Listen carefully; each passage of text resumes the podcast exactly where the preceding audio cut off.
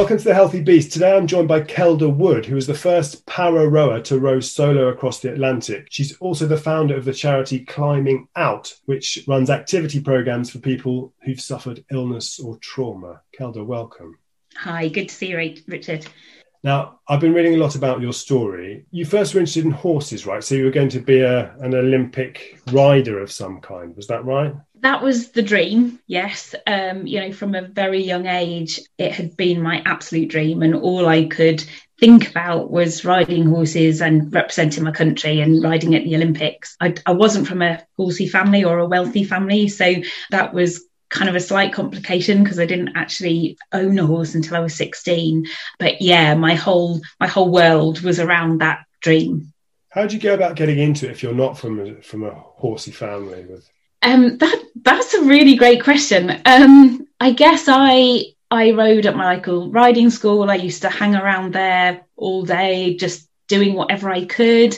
Um, my, my parents were very different from me. They were very academic, very musical, um, tried to get me to be a, a normal child, um, sent me to girl guides, but unfortunately for them, the guide leader was a policewoman on horseback um, who had her own horse. So I got talking to her and she said I could go and help her with that horse. Um, and then it was quite funny in that they actually saw that I was going to mess up my GCSEs because I was spending all my time hanging around at the stables. So they brought a bit of bribery in and said that if I got nine A's, they would buy me my first horse. Um, and that for every A I didn't get, I had to put fifty pounds towards the horse. Um, so yeah, that was kind of how it all started. Um, and I'd actually managed to save up 750 pounds. I got one A. Um, but to be fair to my parents, they stayed true to their words and, and I got my first horse. But again, anyone who knows anything about horses, 750 pounds isn't going to buy you a horse that will take you to the Olympics, it, you know. So it was a long old journey in spending a lot of time. Um, I, I, bought a horse that was um, unbroken, which means I'd never been ridden before. Um, and it was the only way I could potentially buy a horse that might have um, the potential to do what I wanted to do with the money I had, um, and spent a long time, spent the next four years, you know, dedicating every waking hour to, to training him and me to, to be the partnership um, that that I dreamt we could be. So you, how- you, you, you know, there's a butt coming here, don't you? yeah. and so, so, so you had this kind of not quite seaside pony kind of thing, but seaside donkey, whatever I'm thinking. But you got a half decent horse. Yeah, well, I, he was a decent horse. Um, like I say, the only horse I could afford with the money that I had was, was unbroken, um, which means he'd never been ridden. He was 17.2, which means he was huge, um, and he was a thoroughbred, um, which again means that they're pretty feisty. Um, but we did look, we we um, I took him through the levels. Um, we really looked like we had a lot of potential. Um, and then one day I was out exercising and there was a plastic bag in the hedge. Um, and my horse shied at that plastic bag out into the middle of the road. And unfortunately, there was a, a lorry coming past us too fast to stop. Um, and he hit us, and, and my horse was killed. Um, and that was probably one of the first setbacks that that really kind of i guess started on my whole journey because coming to terms with with losing that horse and the fact that i couldn't then just go and buy another one because i didn't have that kind of money um, was was quite a difficult time. Um, but it all takes you somewhere. And you know i took a bit of a change of direction got into racing with the horses instead. so, sorry to interrupt you. So you weren't you weren't injured in that accident? Um, I was, yes. Um, I uh, broke my right leg and twisted my spinal column and and had a few other bumps and bruises. But considering I'd just been hit by a articulated lorry, um, I escaped much better than the horse did. You must so, care. Sorry, to, I've interrupted. You must care a lot about the horse. The fact that you mentioned the horse died, but didn't even mention all these horrible injuries that you got in the accident. Yeah, I guess for me, the injuries could be overcome. It, you know, that was just a matter of a period of time while things, the broken things mended, and then you could get back to normal. Actually, losing the horse was more significant because that was the end of the dream, you know, and that was my Olympic dream. I, I thought had ended at, at, that point. So mentally, that was probably a bigger challenge than the physical recovery. Okay, so that was your first big setback. So, but did you get the dream back on track after that? So I took a little bit of time out. Um, I was doing a degree at the time, so I, I finished my degree went traveling for a bit, got back into horses, and then came back, managed to get another horse, but focused more on on racing than than eventing. So I thought the Olympic dream was over, but I still had new goals with with racing and training and and still kind of achieving things through through that. Unfortunately, then my next big setback happened, and and that was when I had the leg injury that was actually going to change the rest of my life, and that was probably a, an even bigger moment in in my whole sort of life journey to to kind of use a melodramatic phrase. You can call it your life journey if you want. That. Sound, that sounds very big doesn't it? My, my journey my journey yes. Okay so I'm, I'm, I'm, making flippant comments you're talking about a serious injury. So it happened in a slightly unusual way you were telling me before. So you you didn't fall or? No so again slightly ironic that you have all these crazy falls you know jump racing is a dangerous sport. So i'd had quite a lot of bad falls and bad injuries and but yeah this one morning i was haying the horses early in the morning and a bale of haylage fell off the top of of the stack of, of hay. So it was a big bale, it weighs about a ton, and landed on top of me, crushed me underneath, and, and caused a compound fracture and dislocation um, to my left ankle. And it was more, without getting too gruesome, but my my left foot was on right angles to my leg. And then because my foot wasn't there anymore, the weight of the bale shattered the bottom of my leg. So I'm all right, yeah. Yeah, yeah, it's all fine. Okay, yeah. I, I kind of the reason why I describe it is not to try and be dramatic and gruesome, but I think when you say oh compound fracture and dislocation, it almost sounds kind of very insignificant, almost like oh yeah, it was a bit yes. of inconvenience. Yeah, these um, are doctors' words because because uh, uh, mm. having have, having had one or two of my own, compound fracture. Uh, that's when it comes out, right? That's yes. when it. That's when yes. it. That they because. I think people think compound fracture is lots of breaks, but compound is when it comes out the skin, isn't it? If I've yeah. if I've remembered correctly from from all the groggy conversations I had in hospital. That's when bits come out. So that's that's yes. that's that yeah. is pretty horrific. So it, you have to be careful nice. discussing these things. And and also yeah. when it's happened to you, I don't know how it was for you, but I'm fine talking about these things now. But afterwards, I was very afterwards I was very squeamish about it. So I don't know how how you. Yeah, I'm actually I'm I'm kind of really cool about it. It happened, you know, it was what it was, and it has caused a lot of challenges, but also it led me to end up in a better place than I think I was before the accident. So I'm kind of really cool. It, it is what it is, and and yeah, I'll tell you anything you want about it. So how long ago did it happen now? That was 2002. So 2002. Um, yeah, 18 years ago now. So it's been a long time. So you were um, what age then? What age were you? I was about 26 then i lose track okay. of things i think yeah. um i might be doing myself a, a favor when i say that shave I a few, we'll shave, shave a few years off if you want yeah that's fine nothing wrong with that um, okay so you had yeah. so, so you had this injury when you was it you knocked out in there no no never knocked you, out i mean again lucky because the the bale actually landed on the top of my head it didn't touch my leg it landed landed on the top of my head and compressed everything. So that was how the, the fracture and dislocation actually happened. But at the time, they thought I broke my neck. So I was very lucky to be alive and to be walking, you know. But they, I mean, nearly lost my leg. I didn't. I sometimes say it might have been easier if I had, because one of the challenges that I found in my recovery was that people couldn't see my injury. So my whole life had revolved around sport. You know, sport was who I was, it was my identity. And all of a sudden, I was left unable to run. You know, I couldn't run anymore. But you couldn't see that. To look at me, if I'd had a prosthetic, you know, people would have understood why I couldn't run.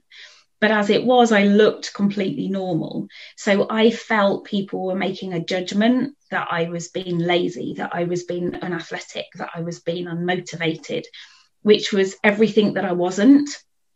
but because it's that unseen injury, isn't it, which really ties in with the whole mental health side of things, um, that that was a much bigger deal for me than the actual injury itself.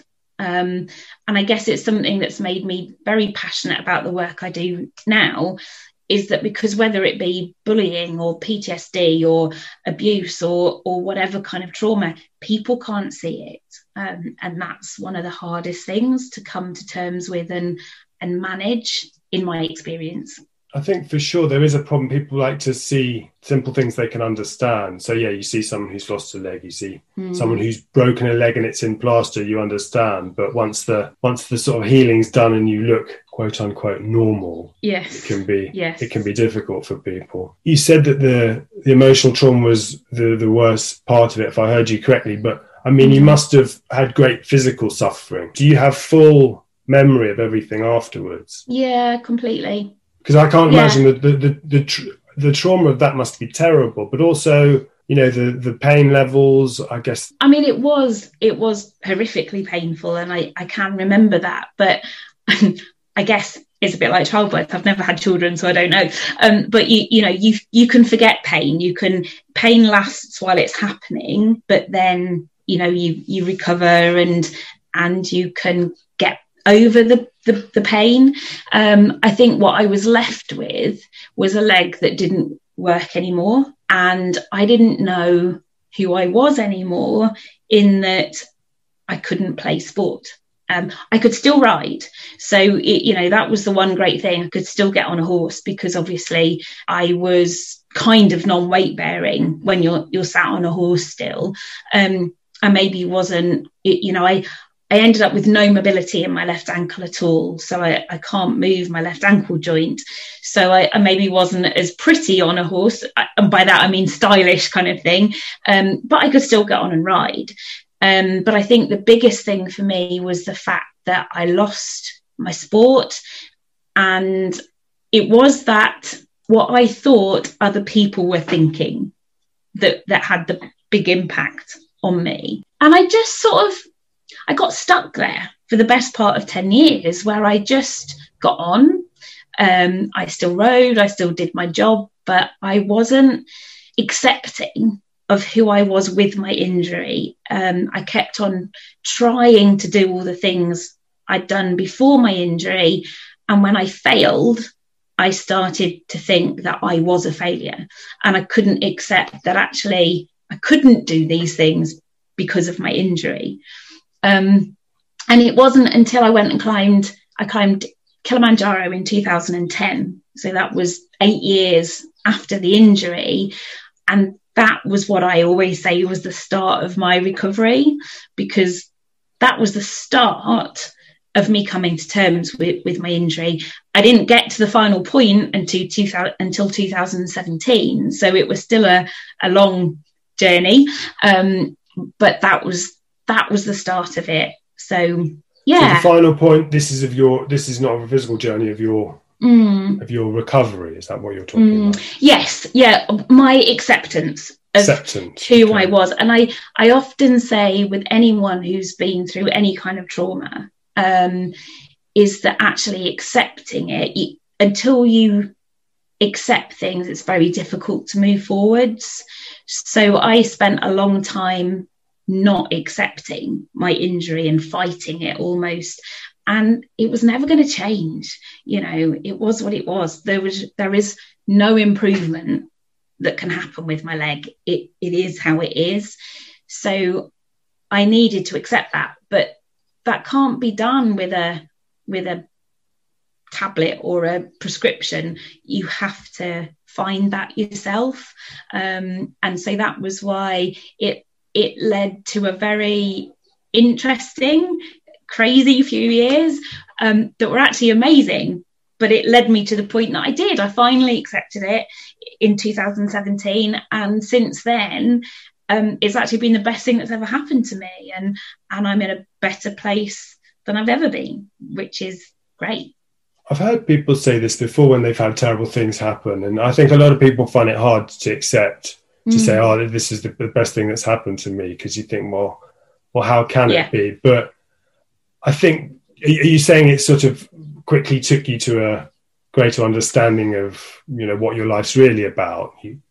Yeah, I think maybe not quickly because it, it was a very long process and I, I learned a huge amount along the way. But I think you're right in what you say as far as that realizing what's really important in, life. Um, so, you know, I spent a long time thinking that a gold medal was the only thing that was going to define success for me. And it, you know, kind of bizarrely enough, I ended up on the um, GB Para Canoe squad. So I was aiming for the Paralympics in 2016 um, in sprint kayaking. So, so in a boat, not on a horse at all. Um, and then I just missed out on selection, and I and I saw that whole part of of my journey as a failure. But actually, it led on to something else that then led on to finding that acceptance. So, and I realized that it wasn't about the gold medal, it was about being the person I wanted to be, living my life in the way I wanted to live it, and actually achieving things not necessarily just through being the first over a line and, and standing on the top of the podium. And that was that was huge. That was massive. So it's not about being the first to do things, but it still must have been quite satisfying to have achieved that big row of yours. So what was it? You were the first person first para rower to row unaided. Is that it? Is that how it works? No, no, to solo rows. So to solo um, row. Sorry. Yes. So there've been other para rowers that had had rowed as part of um, a crew, but I was the first person to do it solo. So that's sort of on your own, unsupported. Off you go. well, how long did it? How long did it take? How long are you in the boat? Seventy six days. Seventy six days. Yes. Yes a long time. so, any any fresh traumas from that experience, or was it all? Were you all very zen and focused? Oh God, no. Um, it was. I mean, I had no burning desire to row an ocean. You, you, know, mountains are my thing. That that's what I love to do. Um, and yet, and I, and well yeah well the whole point so i was i was lucky enough after i failed to get to rio i was lucky enough to be part of a team an adaptive team so a disabled team climbing aconcagua which is the highest mountain in in south america. Um, and when i did that everyone said with a leg like mine it's just not possible. You, you know she's not going to get to the top um, I adapted a bit of a saying then, which was um, it's not about saying I can't, it's about saying how can I. So I looked at Aconcagua and I went, how can I make it possible to climb this mountain with a leg like mine? And we, we tried all sorts of different things. And eventually I came up with some crazy, funky crutches um, that were amazing and actually took my leg out of the equation. And it was when I summited on, on the 19th of January 2017, um, not that I remember the day at all, um, that I did find that acceptance. And because I've been looking for it for so long, I felt really privileged to have found that acceptance. But I knew that I wanted to do something even bigger. First up, to challenge myself, but secondly, to try and motivate and inspire other people that were going through trauma to go on their own journey. You know because i fully believe that we can't find the answers for people. People have to find their own answers. But what we can do is try and support encourage them to go on the journey to, to find those answers. So as I was walking down the mountain after summiting, I'm thinking, what can I do? What can I do? What can I do that's proper out there? And I'd heard about this Atlantic row and thought that's something that I wouldn't really enjoy doing. So maybe that's that's the sort of thing I should do. And then I, I actually had said, but I couldn't imagine in a million years ever doing it as a solo. Like, how would that even be possible? You, you know, I know nothing about the ocean, nothing about rowing. Like, where would you even start? Um, and then I woke up one morning and just went, that's why I've got to do it. That's why I've got to do it. The fact that I don't know how this is even going to be possible. So wait, can I just interrupt you one second? So hang on. So you've you've climbed a mountain they told you you couldn't climb using crutches you've had to fashion yourself and literally on the way down the mountain you've thought of a horrible thing you don't want to do and then decided to do it. yeah, which kind of sounds okay, a bit good. crazy when you put it like that. As long as I, I just wanted to make yeah. sure I was getting it right. I mean, I, I wasn't 100% certain at that point that the Atlantic was the thing. I'd heard about the Atlantic and I coming down, I was like, I need to do something. I need to do something. It needs to be big. It needs to be gnarly. And then I looked at a few things and and then the, the reason why I chose a solo row was because I didn't want to do it. And again, I know that sounds like a crazy thing to say, but the whole point in the row was to inspire and motivate. So I was rowing for a different person each day. Um, each person I was rowing for had been through their own trauma, and they'd all written and shared their own stories. So each day we were sharing their stories. And the stories of those people I was rowing for were, were mind blowing. You know, from cancer to abuse to being involved in the Manchester Arena bombing. Um, and all of those people had, they had no choice. They had no cho- choice. They didn't want to be diagnosed with cancer. They didn't want to be in the arena that night of the bombing, but they were. And they just had to learn to deal with it and cope with it and get through it. And if I'd gone and done something that I was going to enjoy and I was going to want to do, that was kind of being fairly hypocritical. You know, it needed to be something that felt completely overwhelming, completely daunting, and not something that I particularly wanted to do. It, it, you know, um, the thought of of spending you know 10 to 12 months out at sea on my own. I really like people. I love people. So you know as much as i'm kind of good with my own company i love talking. So like three months with no one to talk to was my worst nightmare you know? So yeah. You must have thought when you got back from the mountain you must have thought oh it was just the just the altitude talking. Did you want to change your mind and pull out Um, I think I actually felt incredibly motivated about the whole thing until about two weeks beforehand. And then two weeks before the start of the row, I kind of went, oh no, I've actually got to do this. And it was sort of very easy. It took two years of planning and preparation, and it was very easy for those two years to kind of talk the talk. And then when it came to actually walking the walk, I was like, oh my word, I've actually got to do this. And that was when it hit me. Um, and I would have done anything to have got out of it at that point, you know. And I was really hoping that there'll be a problem with the boat or a problem with the weather or a problem with me or something that would meant mean I'd had an excuse not to start. But unfortunately, it didn't happen. So before I knew it, I was rowing out of La Gomera and I was like, here we go. no backing out now. So yeah, that was that was an interesting moment. so what before that, what was the longest you'd spent on your own in a boat? None. None. Um, I, oh, let's I've just done, see how this goes, shall we? It, it, well, no, it, I wasn't. I wasn't that flippant about it. I mean, I hadn't done any rowing. I hadn't done any sailing before it started, but I trained hard for two years. You know, um, but you can't replicate the Atlantic. Um, so a lot of the rowing I did was UK coastal rowing, and you can't do that on your own because of the danger of being blown onto land. So if you're struggling to fight the wind, um, in the middle of the Atlantic, that's okay because you're not going to hit anything. But UK coastal, you, you can't afford to be blown, you know, onto rocks, onto land, whatever it is. So I'd done one 24 hour row on my own where I'd just been dropping an anchor and rowing out a little bit and then coming back in and dropping an anchor.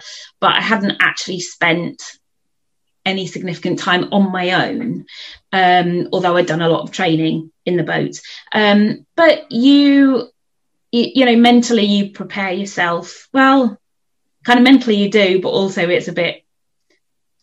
Let's just see what happens, as in from the from the from the solitude side of things. You know, I thought I was going to be fine with it. I realised on day two I really wasn't. Um, day two, so day day one, okay. Day two, things are day getting two, bad. Day two, I was like, "What have I done? what have I done? What's the kind of what's the kind of setup there? What have you what have you got going on in this little boat? The luxuries, you know. luxuries is none. Um, I mean, you you've got a cabin that's sort of the size of a one man tent, um, and you've got your rowing seat, and then you've got another little cabin at the other end of the boat, which is for storage and things. So, I mean, as far as toilet facilities go, um, it's a bucket. Yeah. Um, you, you know, showering it didn't happen for three months, um, which is never a good situation to be in. Food is freeze dried food, um, and you've got a little jet boil, so you're just reheating the water. Um, all of that I could cope with. I was fine with all of that. The solitude I really, really struggled with, really struggled with. Um, and at the beginning, the thought of having another 10 to 12 weeks ahead of me, 3,000 miles before I was going to see anyone, um, that, that at the beginning felt hugely overwhelming um, and kind of impossible, you know. I just got I can't imagine. I got I got a little bit scared earlier. I was just listening to you the bit when you were talking about being off the off the coast of England, and I was thinking of the deep cold water. And I even sitting at home in my son's bedroom, I was a bit like, oh. So I can't imagine heading off out to sea on my own. Yeah, I mean that side I was absolutely fine with. Um, for whatever reason, I think maybe subconsciously I always kidded myself that land was just over over the horizon. Um, but it was, I mean, it was so interesting because, I mean, at the beginning, I was actually trying to work out how I could break a bone so that I would have to be rescued. Um, because I knew I didn't, I had too much pride to quit, but I didn't, I honestly didn't think I could keep going for, for another 10 to 12 weeks. Um, luckily, I wasn't brave enough to do that either. Um, and so I just kind of kept rowing. And it was on day 12 that I started to re- find a coping strategy. And that was very much about just taking one day at a time. So instead of thinking about 3,000 miles in the next 10 weeks, I've just be, okay, I created a routine and I would just follow that routine with absolute discipline and just one day at a time. And, you know, if I can row, depending on weather conditions, 20 miles tomorrow, that means I'm 20 miles closer. If weather conditions were good, right, I'm going to try and get 40 miles today. And I just wouldn't think beyond the day I was doing at that time. And that was the way I kept going. It was just one day at a time. And how much of the day are you rowing and how much of the day are you doing other stuff? Um, so I was rowing for about 16 hours a day. I would I would start about 5:30 in the morning. I would row till 11:30 at night. Um, and then I would have four 30 minute breaks through the day. Oh, love um, luxury. It's fine. Four 30 minute breaks. Do, do you know what? That was okay because if you weren't rowing, you weren't getting any closer to home. And all I wanted to do was to get to blooming land. So I actually found that bit very easy um, because I kept on saying to myself, I can't do this, I can't do this, like I need people. I, I would have sort of two little voices in my head. I used to call them K1 and K2 and, and K1 would be going, I can't do this, I can't do this. And then K2 would go, okay, so, you know, what, what do you need? Like, if you, if you want to get to people, how are you going to do that? Well, I've, I've got to get to Antigua, I've got to get to land. Okay, what's the best way to do that? It's, well, row. So yeah, okay, cool. So crack on and get rowing. So you know, my motivation for rowing was actually very high. Um, it was the days when you were forced to sit in your cabin because you were in a storm. Um, you know, you were getting blown backwards. They were the harder days rather than the physical days of rowing. I can't imagine. So you're so there are times when you're not you can't row because of the conditions. So you're you're zipped up in there and you're drifting back to where you yeah. came from. Oh, yeah, horrible. I mean, you, you have a sea anchor that you can put out. So if you're the if the headwinds and you're getting being blown backwards at too fast a rate, you can put a sea anchor out. But that's like a great big parachute that you drop into the water. And again, on your own, that's quite a difficult thing to put out and bring in.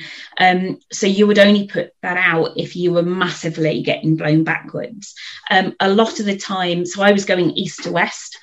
A lot of the time, you might still be going west, but you might be going northeast or south. Uh, sorry, northwest or um, southwest. So you were doing quite a lot of zigzagging uh, across the Atlantic. So it, it's actually 2,700 miles. I actually rowed 3,543 miles altogether because of all the zigzagging that I did. and are you communicating with people during this time? Uh, you've got a sat phone. Um, so yeah, you, you can speak to people and get hold of people. I, I did it as little as possible because again, if I'm sat on the phone, I'm not rowing. Um, and actually that's not getting me any closer to, to, home. So I would ring each day to get my weather reports and just check in. And, you know, Christmas Day, I, I rang my mother and things like that. Um, but otherwise, I tried to keep the phone calls to a minimum.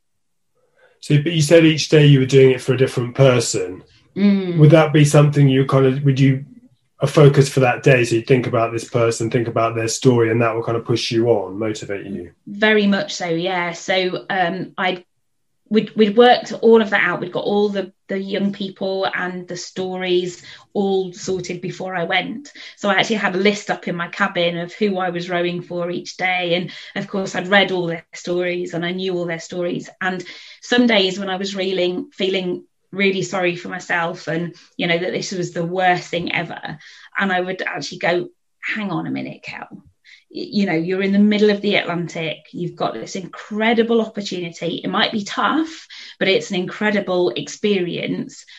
And you're sitting here thinking that that life's not great when actually think about who you're rowing for and that they were stuck in hospital having chemotherapy for six months or having a kidney transplant or you know um, recovering from losing a leg or whatever it might be. And and just man up you know um, but it was kind of interesting because i got quite a lot of messages while i was out there from the people that i was rowing for and it was a real two way thing. So I was being very inspired by them to keep going, but equally, they were saying that they were being very inspired by me being out there because they might be having a bad day and they would go, Come on, like Kelda's out in the middle of the Atlantic. She's got no company she's got no toilet she's got no television it, you know i'm sitting here in the warm and dry with food watching the telly you can cope with this. So it was a real team effort. As much as it was a solo row, the objective of it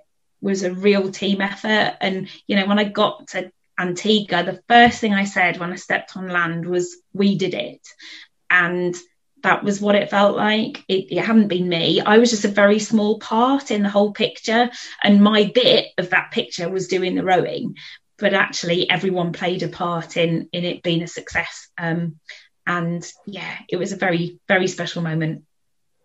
Was it after that? Was it just brilliant to get home, or did did part of you kind of I don't know miss the? I I, it's hard to say miss being at sea, but you can imagine if that's all you've been used to for what did you say seventy two yeah. days? It was seventy six. Yeah, seventy six so, days. yeah, uh, those four days counted. I can tell yeah, you. sorry, seventy two. Nothing. Easy. Um, so 76, 76 days. yeah, and, and yeah. So when you're back home and you've got all your, you know, the the comfort, everything going you... on, I I think you miss the simplicity of life. Um, you know, out there, you didn't have to worry about emails and phone calls and meetings and you know all those going shopping and just the day to day hassles of life.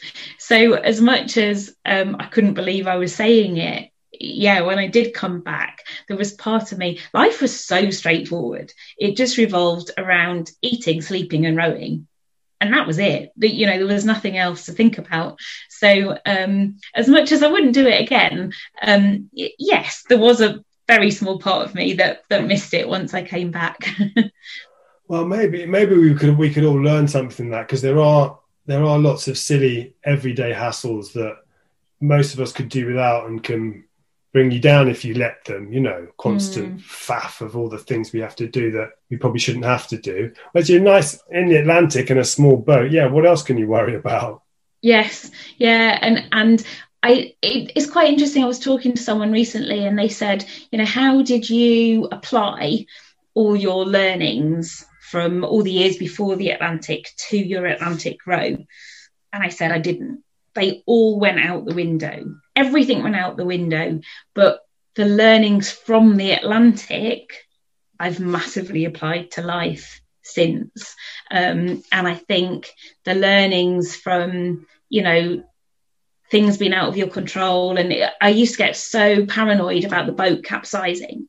Um, and what if, what if, what if the boat capsizes? You know, what if my water maker breaks? What if, um, you know, I get attacked by a shark? And then you would kind of go, but it might not happen. And, and you're wasting all this energy on worrying about the what ifs. It, you know, if you're putting all that energy into rowing, how much further would you get in a day?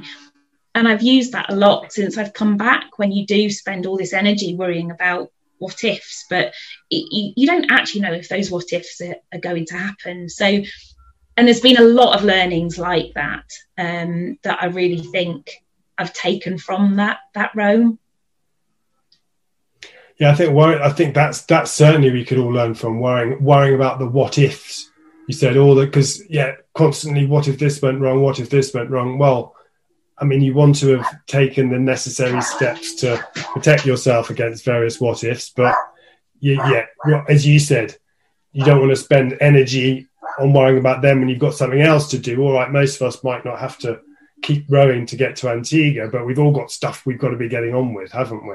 Yeah, yeah. Everything's and, and even productive than worrying it, you know what's more relevant than than covid at the minute you know how much how much time have we all spent worrying about whether we go into lockdown again you know whether this happens whether that happens but i've really used what i learned out on the atlantic to help cope with covid because um, it was kind of like well um, you don't know what's going to happen. So acknowledge that it's been a tough time for all of us and and yes you're right to have concerns but you don't know what's going to happen. So let's just concentrate on what I can control do what I can to make the best of the situation I'm in and then we'll deal with that if it happens. Um, and and that's been a huge help um, in in the current sort of situation that a lot of us are in at the minute yeah worrying about things that are beyond your control really, isn't it? It's something we all waste time with. Did these yeah. people you these people that you were were rowing for were they all ones that you'd got to know through your charity through climbing out? Um, a lot of them were, yes. So a lot of them had been um, young people that had been through our programs. Um, we actually opened it up and got it. It really we started to reach people from all over the world which was incredible. So we had a thing through the website where people could send their stories in. Um, so we actually ended up getting stories from all over the world coming in from people who'd been through various kinds of trauma, which was, oh, I, I mean, just incredible, incredible that it had that reach. But yeah, the, the, the bulk of people had, had been involved with the charity and been through our programs, which made it even more special. Really, they were they were a big part of it. Outdoor activity programs and things like that, is it? You do? Yeah, we, we run five day outdoor activity programs um, aimed at rebuilding confidence and self esteem um, in people who've been through a life changing injury, illness, or trauma. Um, and I set the charity up on the back of my own injury and, and the challenges that I went through. Um, and when I was introduced to outdoor activities and I retrained as an outdoor instructor. And I kind of, the outdoor world played a huge part in my own recovery. And so I initially set the charity up thinking, oh, I want to give other people the opportunity to adapt that how can i attitude? And you know okay i've lost both my legs. I can't possibly climb. Okay let's see how we can adapt it so that you you can still climb you know and and taking them out and just seeing how boundaries could be challenged. Um, but as the charity developed and as i developed really um, you know we learned that it wasn't just about managing that physical side. Um, you know i look back and realize that it wasn't about managing my injury physically, it was about managing my mind and how I viewed my injury. so we started um, bringing in a lot of personal development life coaching side of things to the five day programs as as well. Um, and that actually now has created a very unique program where we're combining the outdoor activities with the mind management stuff. And and it's changing lives. You, you know we've been going 10 years now and i've seen so many people that have been like flicking a switch it's been the turning point where they've been able to start moving forwards post mental or physical trauma, um, which is incredible. It's amazing. You you talked before about your identity before you had the accident as this sporty person, and that a lot of dealing with your trauma was about realizing that that wasn't who you were. If exact, if that, if I haven't misquoted you, yeah. Because now, whether whether you like it or not, you've again got this image as a person who goes out and achieves things. All right maybe slightly different but you know you've become this mm. as i read out at the beginning you know is this right? First para to row solo across the atlantic. You know you you have got this thing this achievement. Have you been able to kind of let go of that importance as who you are or do you do you need that still do you think? i think it's who i am you know so i love adventure i love challenge um, i still love sport um, I've accepted now that I can't run, you, you know, but that's fine. Not everything has to be around running, but I've learned how to go in the gym and train, and, and I probably train harder than I ever did when I had two legs that work properly, you know. Um, but I I love a, a, a challenge, and I love the physical side of things.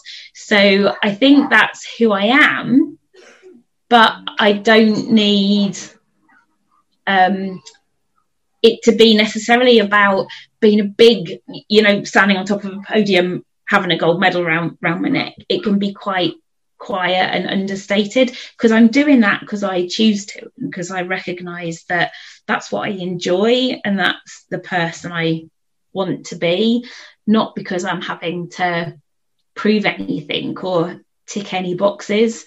So I have a real contentment with who I am and acceptance that I, I used to look at people running and be really bitter that I couldn't do that. You know, now I look at someone running and I go, God, they're really lucky that they can. You know, I can't, but I can still paddle a boat. I can still ride a bike. I can still go and train hard. So I'm just doing it in a different way. Um, and that's, that's a uh, I, I always say I'm now at peace with my injury, and that might sound like a, a pink and fluffy thing to say, but I am. I, you know, I, I actually am. I love my leg now, and I'm kind of very grateful for the um, things that it's brought me. Um, and I love the fact that um, I, am accepting of who I am, what I can do, what I can't do, and and um, you know, it's more about who you are and living by your core values that's important than necessarily being a winner. Do you still get pain from the injuries? Yeah, yeah. Um, I mean, my leg is 24 7 you know it's um, fused with arthritis so it, some days are better than others some days i get very little pain from it some days days i get a lot um, but it is how it is. It, you know, again, I'm very accepting because I kind of go. There's some days when I go, my flimming leg, you know, and I want to get frustrated, but then I go, no, it's who I am. It's just roll with it, Kel. And if I have to have a day when I'm hobbling or a day when I've got my crutches back out, if I do any big mountains now, I always use my crutches because I know if I start on crutches, I'll finish the day. If I don't, there's a fair chance I'll get halfway through my leg will get too bad. So now I just use my crutches because then I know I can do it. Um, and it might take me a bit longer and um, I might be a bit slower than other people. And that used to frustrate me. But now I'm like, no, cool, you crack on. I just, I can do it. I just can't do it as fast as you anymore.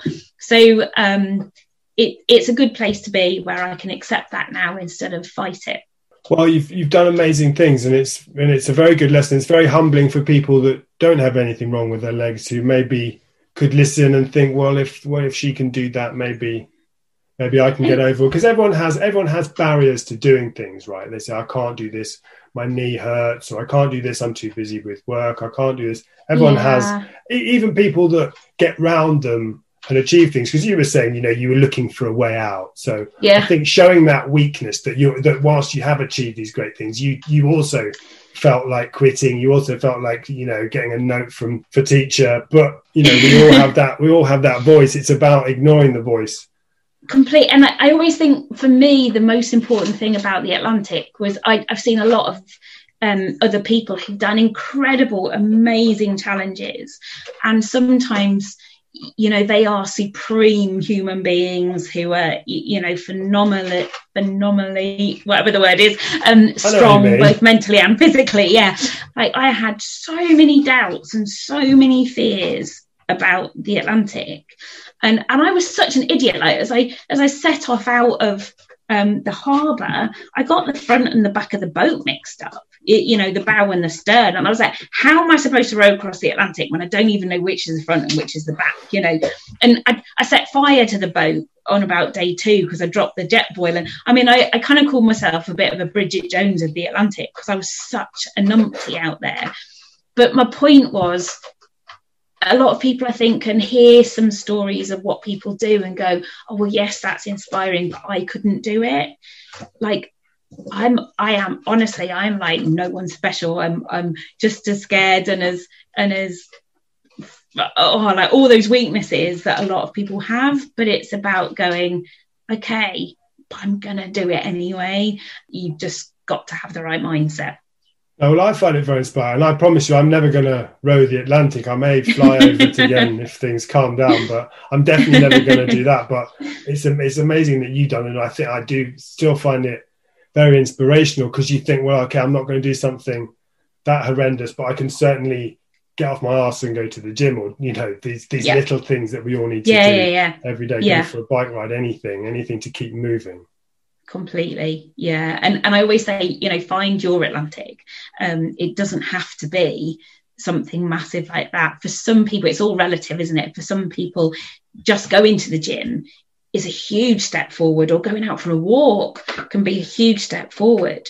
Um but that's that's okay but just how can i like look at what you can do to make that possible? Yeah your your atlantic could could literally be a walk in the park if that's yeah. what's yeah completely. And and for a lot of people who have got bigger physical or, or mental challenges going for a walk in the park can be as challenging as as rowing the atlantic. It can be huge you know? So it, it is completely relevant. Everyone's an individual and everyone's story is their own. And so it's kind of not comparing yourself to others and just looking at okay what's what do i need to do um to make me happy, to challenge myself, to push myself, to just have what I want in in life you know um and it it doesn't have to be an atlantic by any stretch good um, well so yeah. that. that's letting you off the hook now thank you well Kelda Wood, it's been amazing to talk to you. If people want to find out about climbing out, climbing out is climbingout.org.uk. Yes, and you know all our programs are fully funded, and we really want to just reach and support people who've been through trauma. So, um, you know, if if anybody is going through anything like that, please get in touch, and and we'll see how we can help and support. Amazing, Kelda. Thank you so much, and great to talk to you. You too. Thanks, Richard. Bye. Bye.